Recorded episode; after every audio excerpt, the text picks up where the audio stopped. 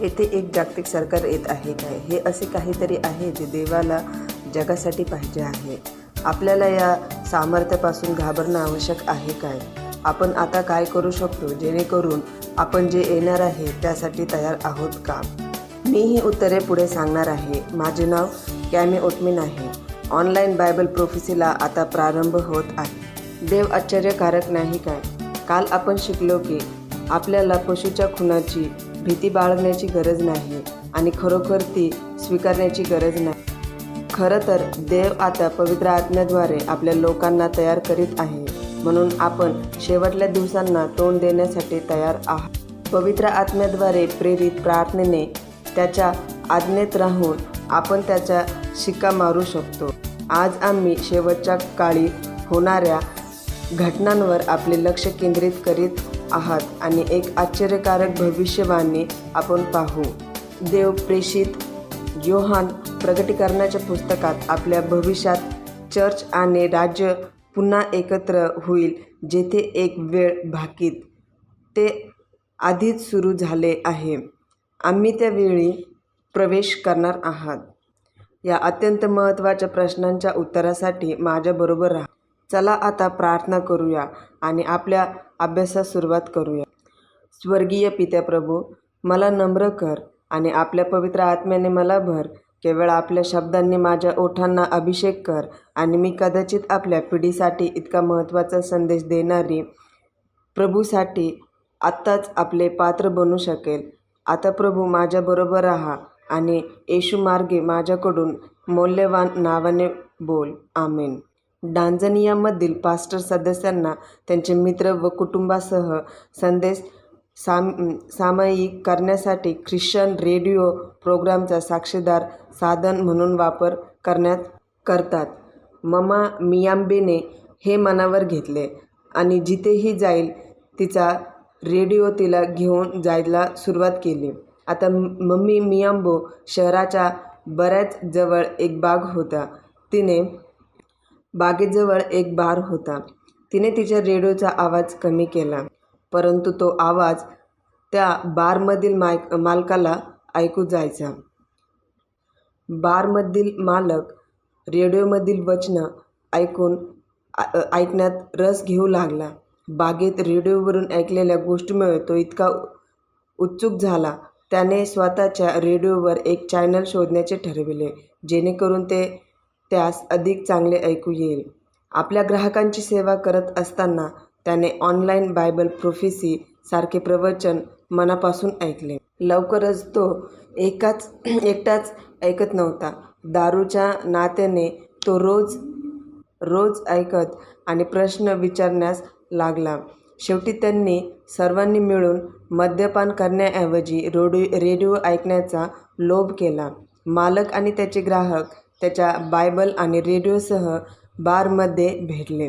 ॲडव्हेंटिस्टच्या world radio प्रोग्राममध्ये Bible आधारित संदेश सादर करताना पुरुषांना या या वर्ष यापूर्वी कधीही ऐकले नसलेले अनमोल सत्य सापडले. वीस दिवसाच्या मालिकेच्या शेवटी मालकाने येशूला आपला जीवन देण्याचा निर्णय घेतला आणि आपल्या वीस ग्राहकासह बाप्तिस्मा तो एक आनंदीदायी दिवस होता.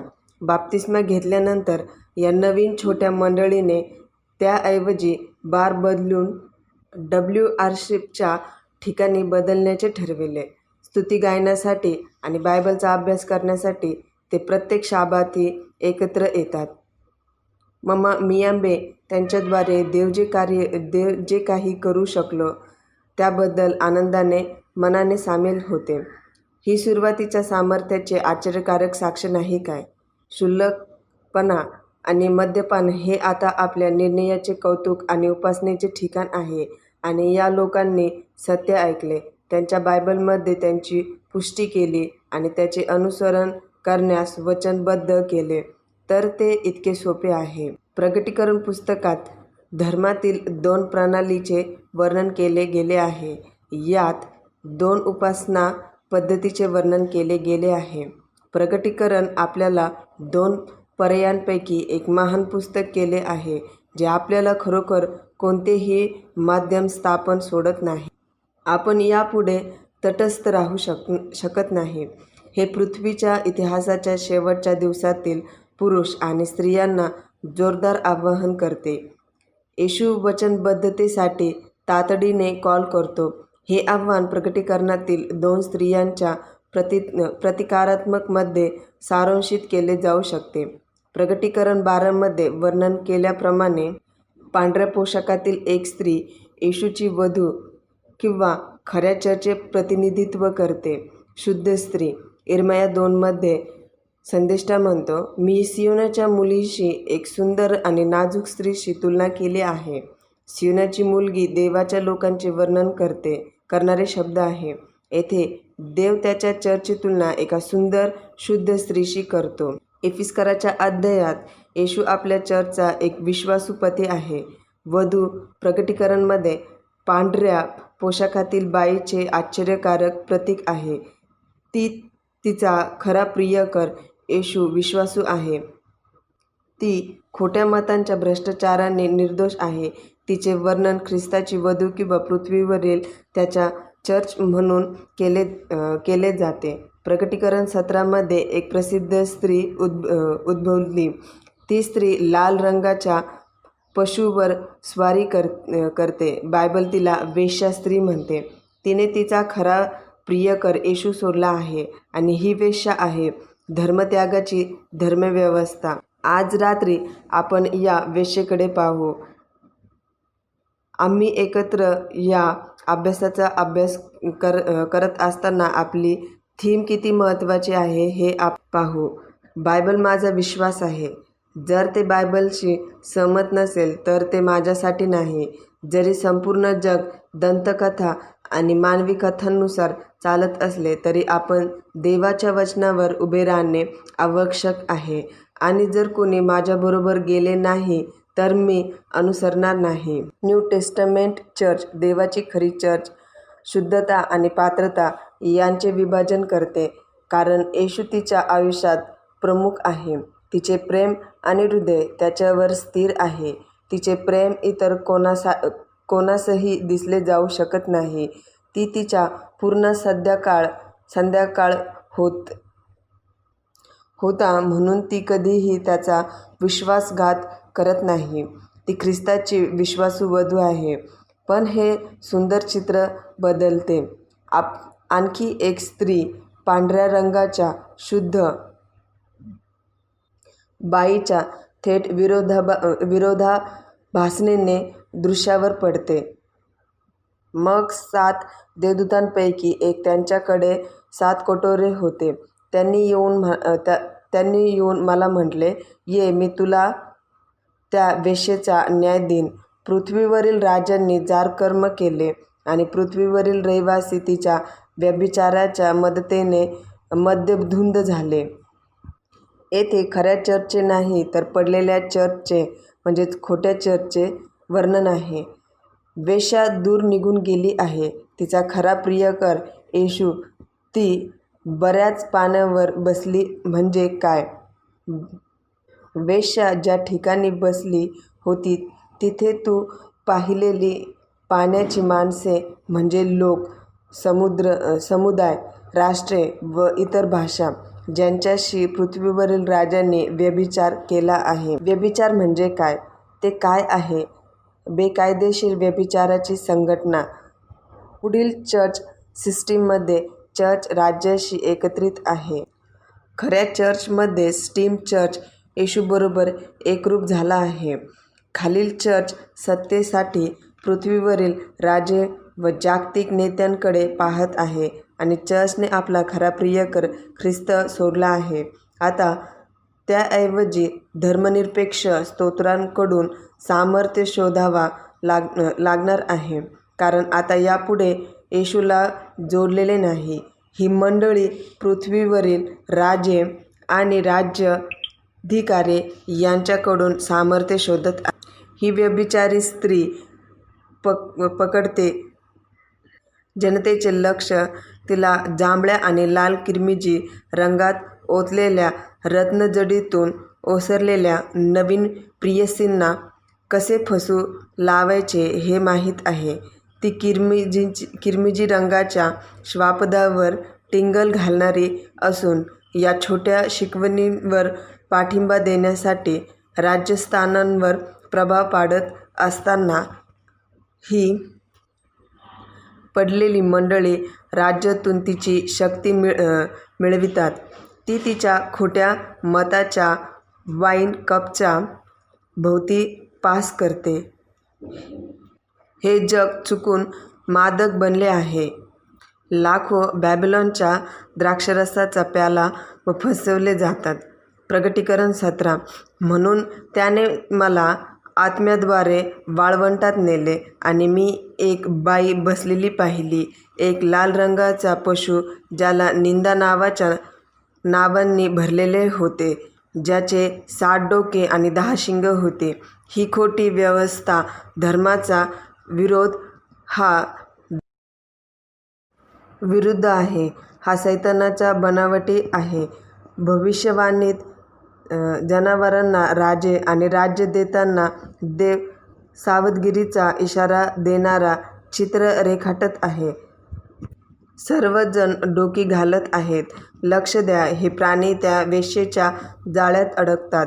त्यानंतर तिचा स्वतःचा अजेंडा आणि भ्रष्टाचारासाठी राज्यावर प्रभाव पाडणे आणि कायद्याचे संचलन करण्याचे सामर्थ्य आहे. वेश्या चर्च आणि राज्य यांच्यात बेकायदेशीर एकता बांधून ठेवते. प्रोटेस्टंट लेखक प्रकटीकरण सत्रावर एक उल्लेखनीय विधान करतात. राज्य आणि चर्च ही देवाची मौल्यवान देणगी आहे परंतु राज्य विमुक्त आहे. प्रकटीकरण सत्रा म्हणते गर्भासारख्या चर्च किंवा गलतीतले चर्च जांभळ्या व लाल रंगाच्या सुशोभित केलेली आहे आणि सोन्य मौल्यवान दगड आणि मोत्यांनी सुशोभित केलेली होती. चला या विषयावर विचार करूया. तुम्हाला अशी धार्मिक प्रणाली माहीत आहे का जी ज्यांचे जाळे जांभळे व किरमिजी रंगाचे होते? होय वारंवार लाल रंगाचे कपडे घा घालतात आणि हे पुजारी गुड फ्रायडे आणि पाप पाम संडे पॅन्टिकोस्ट आणि ॲडव्हेंट लेंट आणि अत्यम संस्कारावर जांभळे असतात. पोप परिधान केलेले अधिकृत कपडे कोणत्याही पार्थिवर मुकुटापेक्षा सोने आणि दागिन्यांपेक्षा समृद्ध आहेत. पोप टियाराचे मूल्य समजण्यापलीकडे आहे. कॅथोलिक धर्माच्या प्रतिकारावर श्रीमंत श्री सोने मोते आणि मौल्यवान दगड जगभरातील संत आणि कॅथोलिक इमारतीच्या पुतळ्या सजवतात. आता मी येथेच थांबू इच्छिते. मला वैयक्तिकरित्या सांगणे महत्त्वाचे आहे की आपण आज रात्री ज्या विषयावर बोलत आहात त्याविषयी मी एक संवेदनशील आहे आणि सामाजिक केलेली माहिती वैयक्तिक व- व्यक्तीवर आरोप करण्याच्या उद्देशाने नाही तर भविष्यवाणी पूर्ण करीत आहे. माझा विश्वास आहे की जीवनाच्या प्रत्येक चालीत सत्याचे अनेक प्रामाणिक साधन आहे आणि जेव्हा सत्य प्रगट होते तेव्हा ते त्याचे अनुसरण करतात. त्याने पुन्हा दृष्टीस केलेली माहिती केवळ रोमन कॅथलिक प्रणालीकडे प्रणालीकडे निर्देशित केली आहे. ज्यात असे अनेक सिद्धांत आहेत जे आपण स्पष्टपणे शास्त्राच्या विरोधात पाहू. माझा विश्वास आहे की आपण येथे माझ्याबरोबर आहात कारण आपण सत्य शोधत अस असताल तरीही ऐकणे कितीही कठीण असले तरी आता चौथ्या श्लोकात पुढे म्हणतो तिच्या हातात सोन्याचा प्याला भरलेला आहे आणि तिचा व्यभिचार आणि तिच्या अश्लील गोष्टी घाण आहेत. दुसऱ्या शब्दात या पडत्या धर्माच्या हातात ज्यांचे रंग जांभळे आणि लाल रंगाचे आहेत सोनेरी वाईन कप आणि संपूर्ण जगाने या खोटी शिकवणीमुळे गोंधळ उडविला आणि मादक बनले. प्रगटीकरण सतरा म्हणते आणि तिच्या कपाळावर आणि नाव लिहिलेले होते. रहस्यमय बाबेल थोर वेश्याची आई आणि पृथ्वीच्या घृणास्पद गोष्टी म्हणून बायबल म्हणते की ती एक हार्टओट आहे तसेच एक आई आहे. याचा अर्थ तिला मुले असले पाहिजे. आम्ही पाहणार आहोत की बायबल केवळ रोमन कॅथलिक धर्मांना आई म्हणून ओळखत नाही परंतु कॅथलिक प्रणाली स्वतःला सर्व चर्चची आई म्हणते. दोन हजारमध्ये सप्टेंबर व्हॅटिकोनने असा आदेश दिला की तो कॅथोलिक चर्च हा कोट आहे सर्व चर्चची आहे शेवटचा कोट आणि इतर संप्रदायांचे वर्णन करण्यासाठी बहिणी चर्च या शब्दावर बंदी घातली. कारण यामुळे इतर विश्वासणाऱ्यांस विश्वासणाऱ्यांसह ऐकण्याच्या दिशेने व्हॅटिकनच्या प्रयत्नांना नुकसान होऊ शकते. बहीण नाही तर मुली आहेत जे नंतर पोप बॅनेडिक बनले त्यांचे उद्धित करीत ते म्हणाले हे नेहमी स्पष्ट असले पाहिजे की एक पवित्र कॅथोलिक आणि प्रेषित युनिव्हर्सल चर्च ही बहीण नसून सर्व चर्चची आई आहे. समाप्ती कोट प्रोटेस्टन संप्रदाय कॅथोलिझममधून बाहेर पडले परंतु तिच्या काही खोट्या शिकवणी टिकवून ठेवल्या आहेत. या मदर चर्चच्या मुली आहेत. मित्रा तुमचा धर्म कितीही असो देव तुम्हाला त्याच्या सत्याकडे परत बोलवतील. एवढेच महत्त्वाचे आहे. तो इतका दयाळू आहे की तो आपल्याला चेतवणी देत आहे की आम्ही वेळेत संपत आहात. देव जगभरातील लोकांना प्रत्येक संस्कृतीत आणि धार्मिक प्रथात बोलावित आहे आणि ते प्रतिसाद देत आहेत. भारताप्रमाणेच जेव्हा मला राजधानी शहरातील बिशपच्या मंडळासमवेत असा संदेश सामायिक करण्यास सांगण्यात आला. चर्चचे हे प्रमुख भविष्यसूचक सत्याचा शोध घेत आहे आणि सध्या त्यांची परंपरा सोडून द्यायची की बायबलचे अनुसरण करण्याचे महत्त्वाचे निर्णय घेत आहेत. आणि पापुआ न्यू ग्रिनीप्रमाणे आता हे फक्त एका प्रांतात आहे. रविवारच्या पास्टर आणि त्यांच्या कुटुंबियांनी बायबलमधील शाबाताचे सत्य स्वीकारले आहे आणि आता सेवन डे ॲडव्हेंटिस्ट चर्चचे बाप्तिस्मा घेतलेला आहे. हे फक्त पापुआ न्यू गिनीमध्येच घडत नाही तर युगांडा केनियामधील फिलिपियन्समधील जगभरात घडत आहे. लोक आता बाबेलमधून बाहेर येत आहे.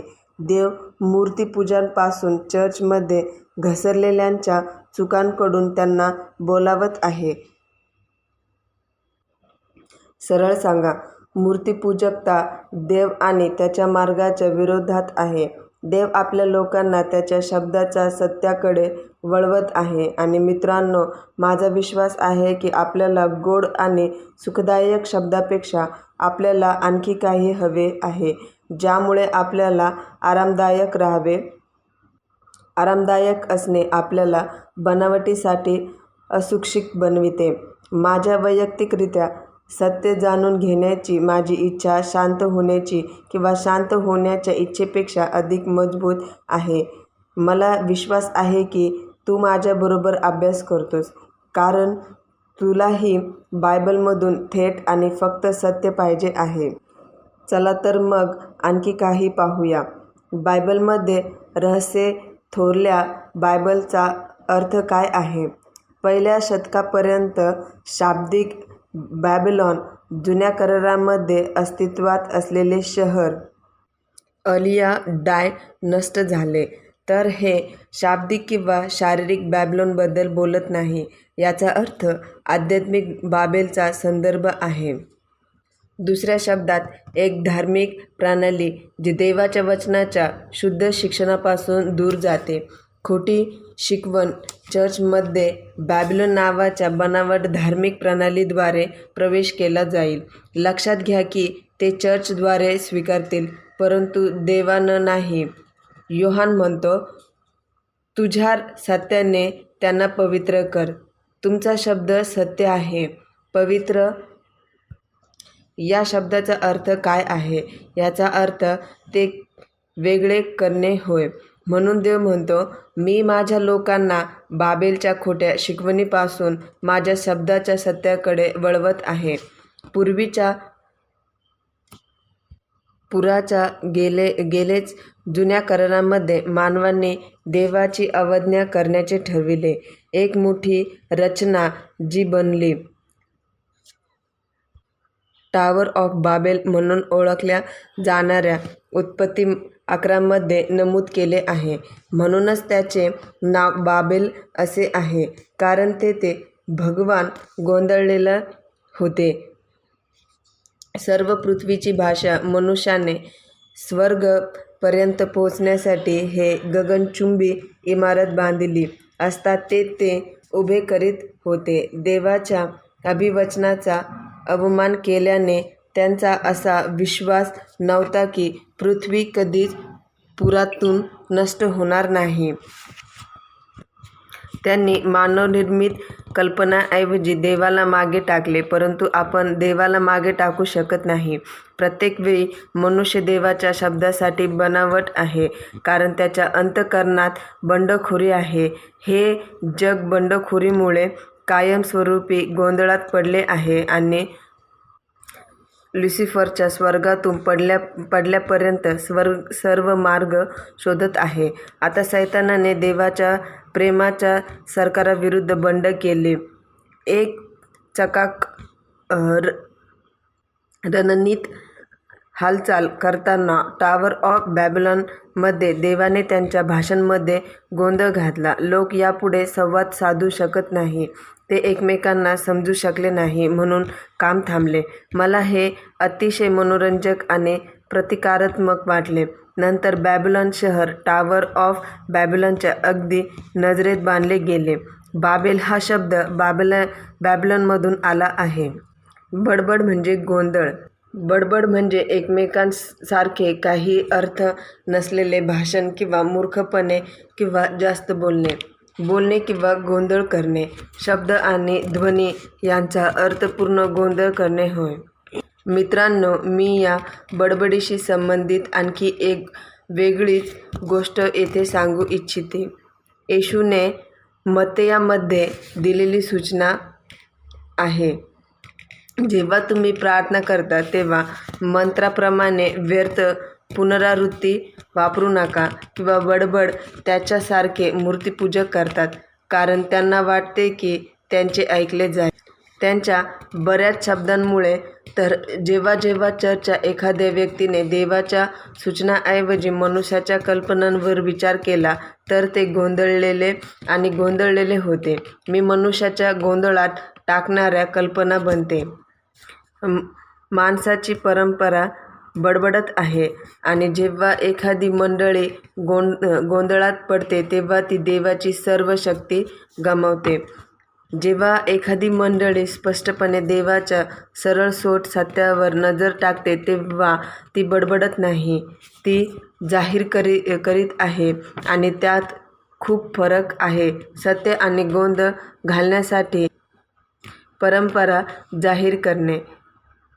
बायबलमधील दानियाला दानियालाचे पुस्तक म्हणते राजा बोलला हे महान बाबेल नाही की माझ्या सामर्थ्याने आणि माझ्या वैभवाच्या सन्माना सन्मानार्थ शाही निवासस्थान. अद्यतम बॅबलॉन मानवी कल्पनांवर आधारित मानवी शिक शिकवणींवर आधारित पुरुषांनी स्थापित केलेल्या मानवनिर्मितीत धर्म प्रतिनिधित्व करतो. चतुर मनुष्याने तयार केलेला धर्म असा आहे की त्याने सुरुवातीच्या सामर्थ्याच्या विरोधात आणि येशूने बनविलेल्या खऱ्या चर्चच्या विरोधात उभे असलेल्या तल तख्खल मानवी धार्मिक नेते बांधले गेले आहेत. येशू आपल्याला सर्व मानवी उपासना प्रणालीकडून कॉल करीत आहे. तो आपल्याला बायबलकडे परत निर्देशित करत आहे आणि पवित्र शास्त्राशी एकनिष्ठ राहण्यास मदत करतो. तो आपल्या शब्दावर विश्वासू राहण्यासाठी आपल्याकडे चालत आहे. येशूची मंडळी ही मानवनिर्मित संस्था नाही कारण ती स्वतः येशूने बांधलेली होती. कलसीकरास पत्र अठरामध्ये असे म्हटले आहे की आणि तो शरीराचा प्रमुख आहे. चर्चचा आरंभ आहे ज्याने सर्व गोष्टींमध्ये तो प्रथम असावा. येशू खऱ्या चर्चमध्ये प्रथम क्रमांकावर आहे आणि प्राधान्य राखतो. स्वर्गात ख्रिस्त हा चर्चचा एकुलता एक प्रमुख आहे. जुन्या करारातील पार्थिव बॅबिलॉनला पृथ्वीवरील डोके होते. जेव्हा बॅबिलॉनचा राजा बोलला तेव्हा तो काय कायदा होता. नबुखदनेचा राजा आपल्या मंदिरात त्याच्या राजा रोक रोहनात बसला आणि त्याने देव म्हणून राज्य केले. त्याच्या आज्ञेने देवाचा आवाज आला असावा. येशू आपल्याला आध्यात्मिक बॅबलॉन नावाच्या व्यवस्थेचा शोध घेण्याचा इशारा देत आहे ज्यांचा आध्यात्मिक नेता देव म्हणून बोलण्याचा दावा करेल. एक मेर ई नश्वर देवाच्या ठिकाणी बोलण्याचा दावा करीतो. आध्यात्मिक बॅबलॉनमध्ये एक असा नेता असा असेल जो असा दावा करतो की त्याच्या सिंहासनावरून बोलताना त्याचे शब्द त्याला अधिकार व सामर्थ्य आहे की जणू तो स्वर्गातील देव आहे. आध्यात्मिक बॅबलॉनची पहिली ओळख पटविणारी वैशिष्ट्य म्हणजे त्यात पृथ्वीवरील डोके आहे जो देवाच्या जागी देवासाठी बोलतो. दुसरे थेसलनिकरासमध्ये जो विरोधक करतो तो आणि देव किंवा उपासना की या सर्व गोष्टींपेक्षा स्वतःला उंच करतो जेणेकरून तो देवाच्या मंदिरात देव म्हणून बनतो. तो स्वतः हा देव असल्याचे दर्शवितो. यशया सदोतीस साठ. सर्व शक्तिमान परमेश्वर इस्रायलाचा देव जो करुबाच्या मध्यभागी राहतो तो तू एकटाच देव आहेस. देवाच्या सारखा पांढऱ्या कपड्यात घालून दोन सोन्या करुबांच्या मध्ये स्वतःवर बसणे हे खरोखर निंदनीय कृत्य आहे. प्रेषितांच्या काळातसुद्धा पौलाने चर्चमध्ये चुकलेल्या चुका पाहिल्या ज्यांमुळे पोपच्या विकासाचा मार्ग तयार होईल. हिनत रीती रिवाजांनी चर्चमध्ये जाण्याचा प्रयत्न केला आणि ते थांबले. प्रेषित पौलाने आपल्या भावाला असा इशारा दिला की कारण धार्मिक कारवाया आधीच सुरू आहे.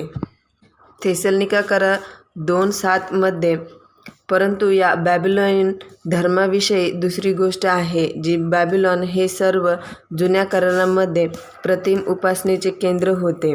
प्रगटीकरण सत्राच्या रहस्याचे ग्रेट बॅबिलॉनबद्दल अधिक सखोल समजण्यासाठी ओल्ड टेस्टामेंट बॅबिलॉन म्हणून अंतदृष्टीय एकत्र करू बॅबिलॉनमध्ये प्रतिमा पूजेची भरभराट झाली.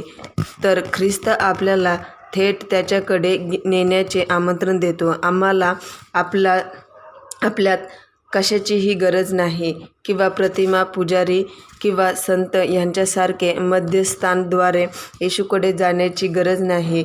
तो तुमच्यावर इतका प्रेम करतो की त्या तुम्हाला त्याच्याजवळ आणले पाहिजे. आ आपण आणि आपला तारणहार यांच्यात काहीही येऊ नये. निर्गम वीस पाच म्हणते. देव म्हणतो की तुम्ही स्वतःसाठी कोरीव मूर्ती तयार करू नका. आकाशात किंवा त्या त्या पृथ्वीतील असलेल्या आकाशातील कोणत्याही गोष्टींची नक्कल केली जाऊ नये. पृथ्वीच्या खाली तू त्यांना नमन करू नकोस आणि त्यांची सेवा करू नकोस. मी परमेश्वर तुझा देव आहे. मी ईर्षवान देव आहे. तू ऐकले का ते? येशू म्हणतो आपण पूजा उपासना सेवा कालावधी वापरू नका. बॅबिलॉनने प्रतिमा दीर्घकाळापर्यंत वापरल्या आणि त्यापैकी बऱ्याच मूर्ती मूर्तीपूजनपासून रोमपर्यंत पोहोचल्या आणि नंतर ख्रिश्चन चर्चमध्ये गेल्या. चर्च फादर आणि नेते या प्रतिमा पवित्र आणि पवित्र मानतात. इतिहासातील गोष्ट आणि अमेरिकेतील पुस्तकं म्हणतात अनेक कॅथोलिक धर्मावरील आरोपांसह कॅथोलिक धर्म व्याप व्यापलेले आहेत. कॅथोलिक धर्म हा आरोप स्वीकारण्यास तयार आहेत आणि तिची बढाई मारण्यासाठी देखील महान देवपान खरोखर मेलेला नाही. त्याने बाप्तिस्मा घेतला आहे. समाप्ती कोट बायबलमध्ये स्पष्टपणे पुनरावृत्ती केली आहे की देव आणि मनुष्य यांच्यामध्ये एकच मध्यस्थ आहे आणि तो येशू आहे. आपला तारणारा अनंतकाळ जगाचा आपला मार्ग केवळ त्याच्याद्वारे आहे. त्याची आई किंवा त्याच्या कोणत्याही प्रेषितांनी नाही. योहान म्हणते मी मार्ग सत्य आणि जीवन आहे. माझ्याद्वारे सोडल्याशिवाय कोणीही पित्याकडे येऊ शकत नाही आणि मी तो आहे यावर तुम्ही विश्वास ठेवल्याशिवाय तुम्ही आपल्या पापात मराल. योहान प्रेषित पेत्र या शब्दांना प्रतिध्वनित करीत असे की इतर कोणालाही तारण नाही आणि स्वर्गात मला इतर कोणाही कुणीही दिले नाही ज्याच्याद्वारे आपण जतन केले पाहिजे. लाखो ख्रिश्चन कथाकथित प्रतिमा उपासनेच्या वस्तू म्हणून आदर करतात. ही एक बनावट आहे जी तुम्हाला वाचू शकणाऱ्या केवळ एका गोष्टीपासून दूर विचलित करते. देवाच्या वचनाच्या सत्यतेपे सत्यतेपासून मानवी मनांना भुरळ घालणारी ही सैतानाची एक फसवणूक आहे. तिसरे महत्त्वाचे वैशिष्ट्य जे आपल्याला माहीत असणे आवश्यक आहे परंतु ओल्ड टेस्टमेंट बॅबिलॉन हे आहे की ते मृत्यूबद्दलच्या खोटी शिकवणीचे केंद्र आहे. आपण मरणार तेव्हा आप आपल्यास काय होते? याबद्दल बनावट शिकविले. जेथे आपल्या आपल्याला जिवंत आत्म्याच्या अमरतेची मूर्तीपूजक शिकवण मिळेल. जेथे आपण जिवंत आहोत ही गो ही खोटी कल्पना जिवंत आहे की आपण मरणार तेव्हा एक अमरण आत्मा आहे जो आंतर आंतरिकरित्या चालू राहतो. हे ख्रिस्ती धर्मातून आले नाही आणि बायबलमधून नक्कीच आले नाही. हेचकेल म्हणते आणि देव हेचकेलेला म्हणाला परत जा आणि तुला खूप भयानक गोष्टी दिसतील. म्हणजे ते क करत असलेल्या घृणास्पद क्रिया. म्हणून तो देव परमेश्वराच्या मंदिराच्या उत्तर दरवाजाच्या दारात माझ्याकडे आला आणि माझ्या विवाहाळाच्या बायकांकडे तिचे तिथे तांबूजासाठी रडत होत्या. आता तांबूज कोण होता? तांबूज हा एक वनस्पतीचा मू मूर्तीपूजक देवता आहे. बॅबिलॉननी लोकांचा असा विश्वास होता की जेव्हा हिवाळा गडद होतो तेव्हा आकाश आणि बराच काळ रात्र होते. तांबूज मरण पावला होता परंतु वसंत म्हणून वसंतमध्ये तो पुन्हा जिवंत होईल. आणि देवाच्या काही पॉपले यहुदी लोकांनी बॅबिलॉनकडून चुकीची कल्पना स्वीकारली आणि ती थेट मूर्तीपूजकांमधून स्वीकारली. म्हणूनच इजीएल तंबुजाची उपासना करणारे म्हणून त्यांचे वर्णन क करतात. ते मेलेल्यांची उपासना करीत आहेत. मृत लोक जिवंत राहतात आणि आत्मा अमर आहे. हा खोटं ही खोटी शिकवण थेट मूर्तीपूजेपासून ओल्ड टी इस्टीम चर्चमध्ये फेकला गेला. मित्रांनो तुमच्यातील जे प्रत्येक रात्री माझ्याबरोबर होते त्यांना बायबल मृत्यूविषयी काय सांगते ते माहीत आहे. उपदेशक जिवंत आणि लोकांना माहीत आहे की ते मरणार आहेत परंतु मेलेल्यांना का काहीच माहीत नाही. आणि त्यांच्याकडे आणखी कोणतेही प्रतिकार नाही. त्यांच्या आठवणीसाठी विसर पडले आहे. मानवजातीबद्दल सै बद्दल सैतानाचा पहिला खोटा दावा होता. तू नक्कीच मरणार नाही. त्याने घोटाळा केला. हवा आपण अमर अमरण आहात. हा प्राचीन खोटारडा अजूनही हजारो वर्षांनंतर मानवांना फसवत आहे.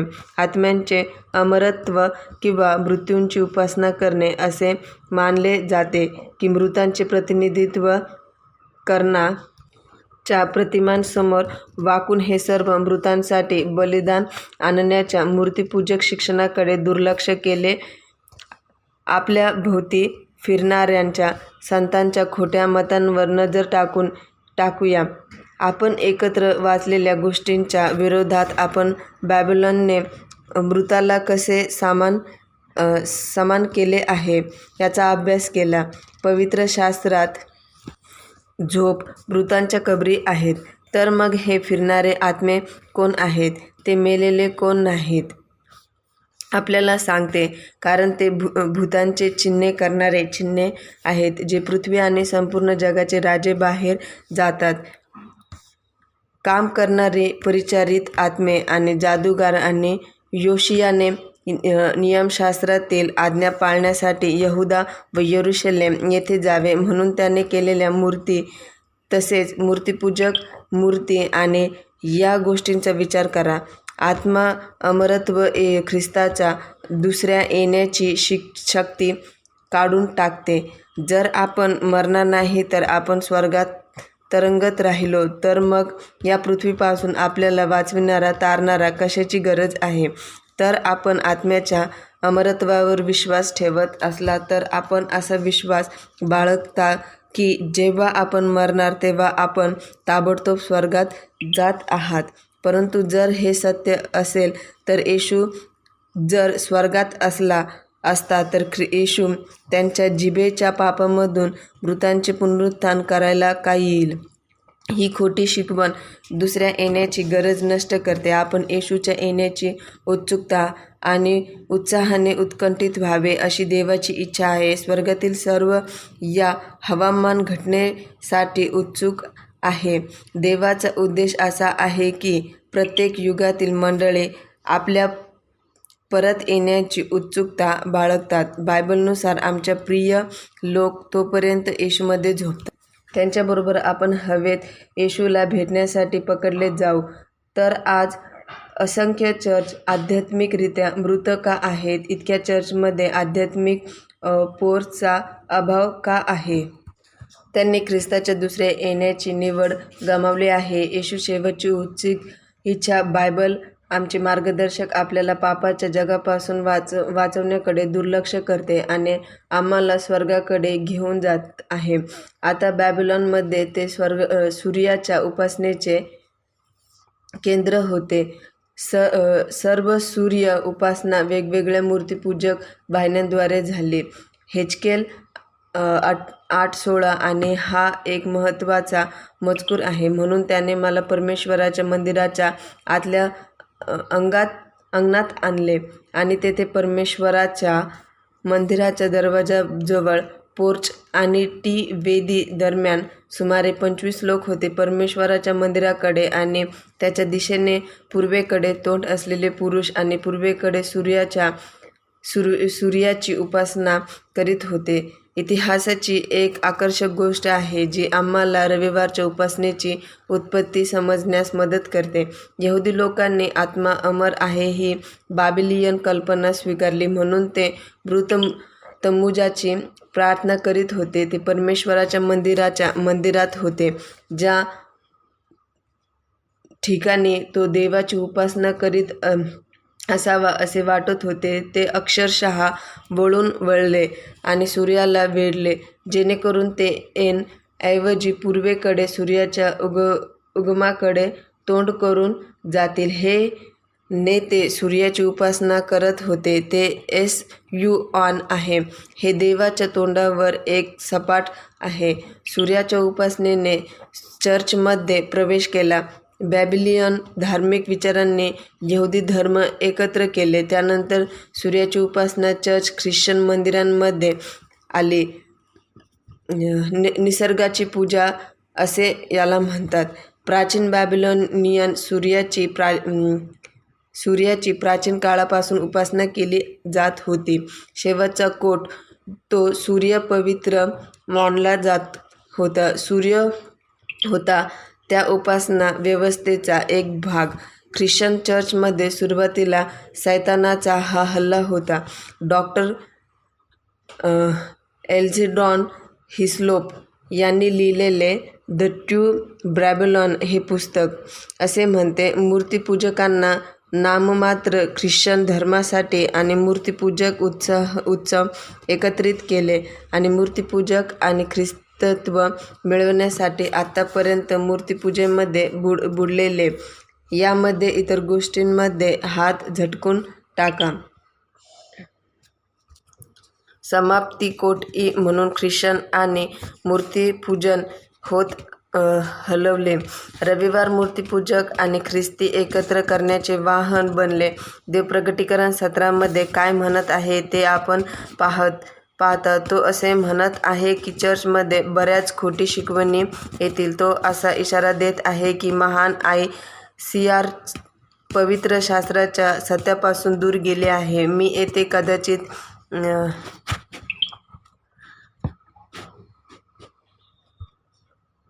बाप्टिस्ट लेखकाद्वारे वाचलेले सर्वात आश्चर्यकारक विधान आहे. तुमच्यापैकी जे बाप्टिस्ट आहेत त्यांना देखील यात रस आहे.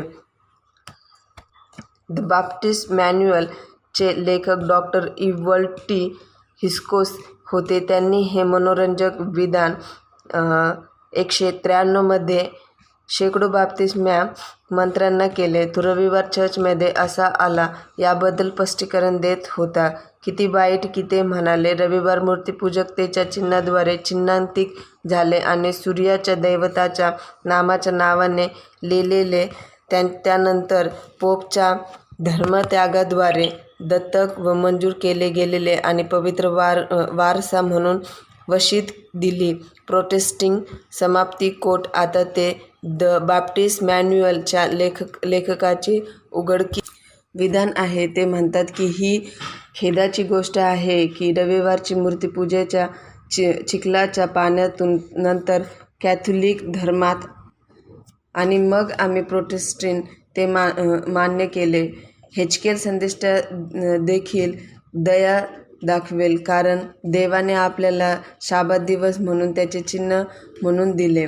शिवाय मी त्यांना माझे शाबात देखील दिले. ते माझे आणि माझ्यामध्ये मिसळले जावे म्हण म्हणजे त्यांना हे समजेल की मी त्यांना पवित्र करणारा देव आहे. प्राचीन बॅबिलॉनमधील शिक्षण मोठ्या आईमध्ये डोकावून जाईल. चर्च प्रोटेस्टंट चर्च आई मंडळी सोडतील आणि देव महान माणसांना उभे करेल. परंतु ते मातृ चर्चकडून चुका कायम ठेवी ठेवतील. आत्मा आणि अमर्याद उपासनासारख्या बऱ्याच जणांनी येशूवर प्रेम केले. अर्थात परंतु आपण शेवटल्या दिवसात जगत आहोत. मित्रांनो सत्य आहे आणि त्याचे अनुसरण केले पाहिजे. देव प्र प्रत्येकजण बाप्तिस्मा कॅथोलिक मेथडिस्ट एपिस्कोप्लियन पेंटिकोस्ट सुवार्तिक ज्या प्रत्येकाला येशूवर प्रेम आहे आणि इच्छित आहे अशा प्रत्येकाला बायबलमधील भविष्यवाण्या ऑनलाईन आहेत. त्यांच्या सत्याचे अनुसरण करा आणि कदाचित देवाच्या वचनापासून नवीन गोष्टी शिकत आहात असे की आपण या नवीन शिकवणीत शिकत शिकता तेव्हा आपण त्यास सत्य सम म्हणून नाकारत आहात. आप आपल्यात असे काहीतरी आहे. मनापासून प्रतिसाद देणारी ही सत्य आहे. या गोष्टीबद्दल मला नेहमीच आश्चर्य वाटले ज्यामुळे नेहमीच माझ्या मनाला त्रास होत असतो. आणि आता मी माझ्यासाठीच या गोष्टी वाचल्या आहेत. यामुळे मला पापुआ न्यू गिनी तोलेन आणि सायमनमधील विवाहित जोडप्यांचा विचार करायला लागतो.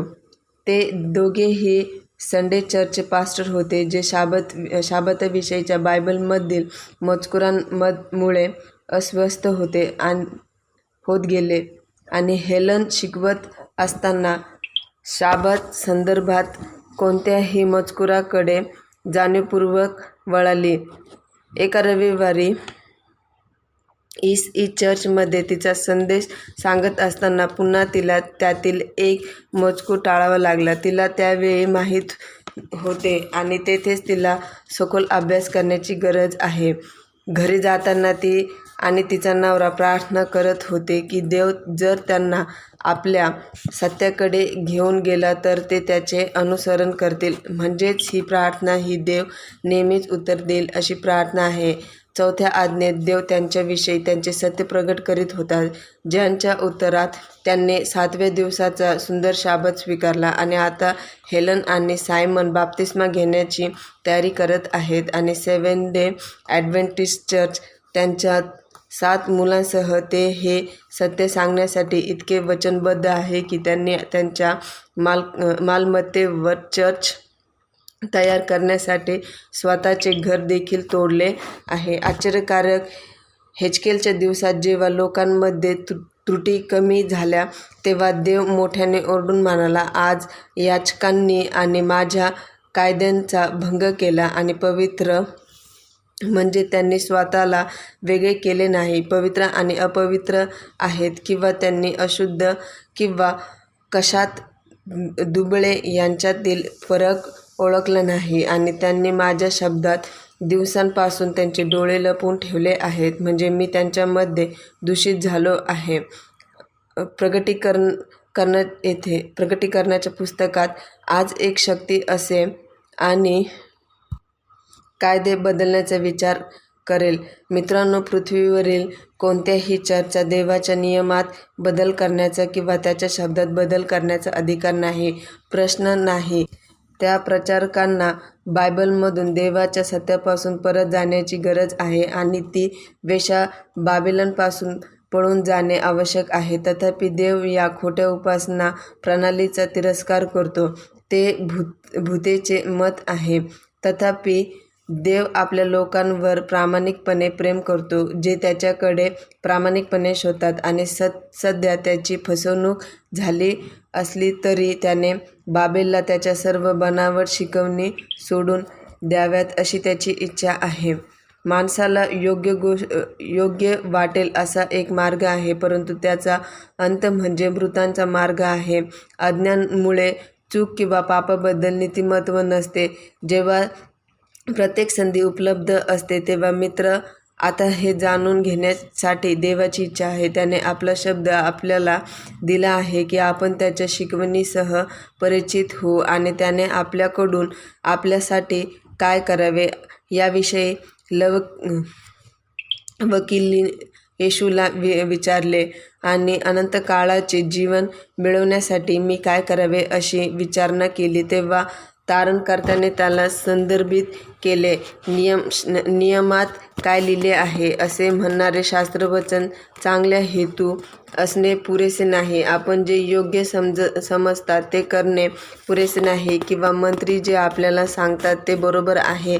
आप आपले एकमेव तारण शोध शोधण्यात आहे आणि आपण आपल्यासाठी स्वतःचे बायबल माहीत असणे आवश्यक आहे. याचा विचार करा. जर तुम्हाला वा वास येत असेल तर हे बाहेरून घेत आहे. आणि शेजाऱ्यांच्या घराला आग लागली आहे हे पाहण्यासाठी तुम्ही बाहेर पडाल तर तुम्ही अगदी थोड्या वेळाने त्यांना हाक मारली पाहिजे की एफ ई बाहेर पडा. पळा. आपण नाही. मित्रा जर तुमची मंडळी शिकवते की देवाच्या दहा आज्ञा यापुढे बंधनकार बंधनकारक नाही तर देवाचे नैतिक नियम जो त्याच्या स्वभावाचे प्रतिबिंब करतो तो एक तरी प्रकारे संपुष्टात आला सर्व सत्यात घेऊन जातील हे जाणून घ्या. प्रार्थना करा. मी मित्रा स्वर्गीय पिता मी आज रात्री प्रत्येक हृदयात एक विषय जागृत होण्यासाठी प्रार्थना करतो. प्रभू तू ऐक माझे जीवन घे आणि तू तुझे असू दे.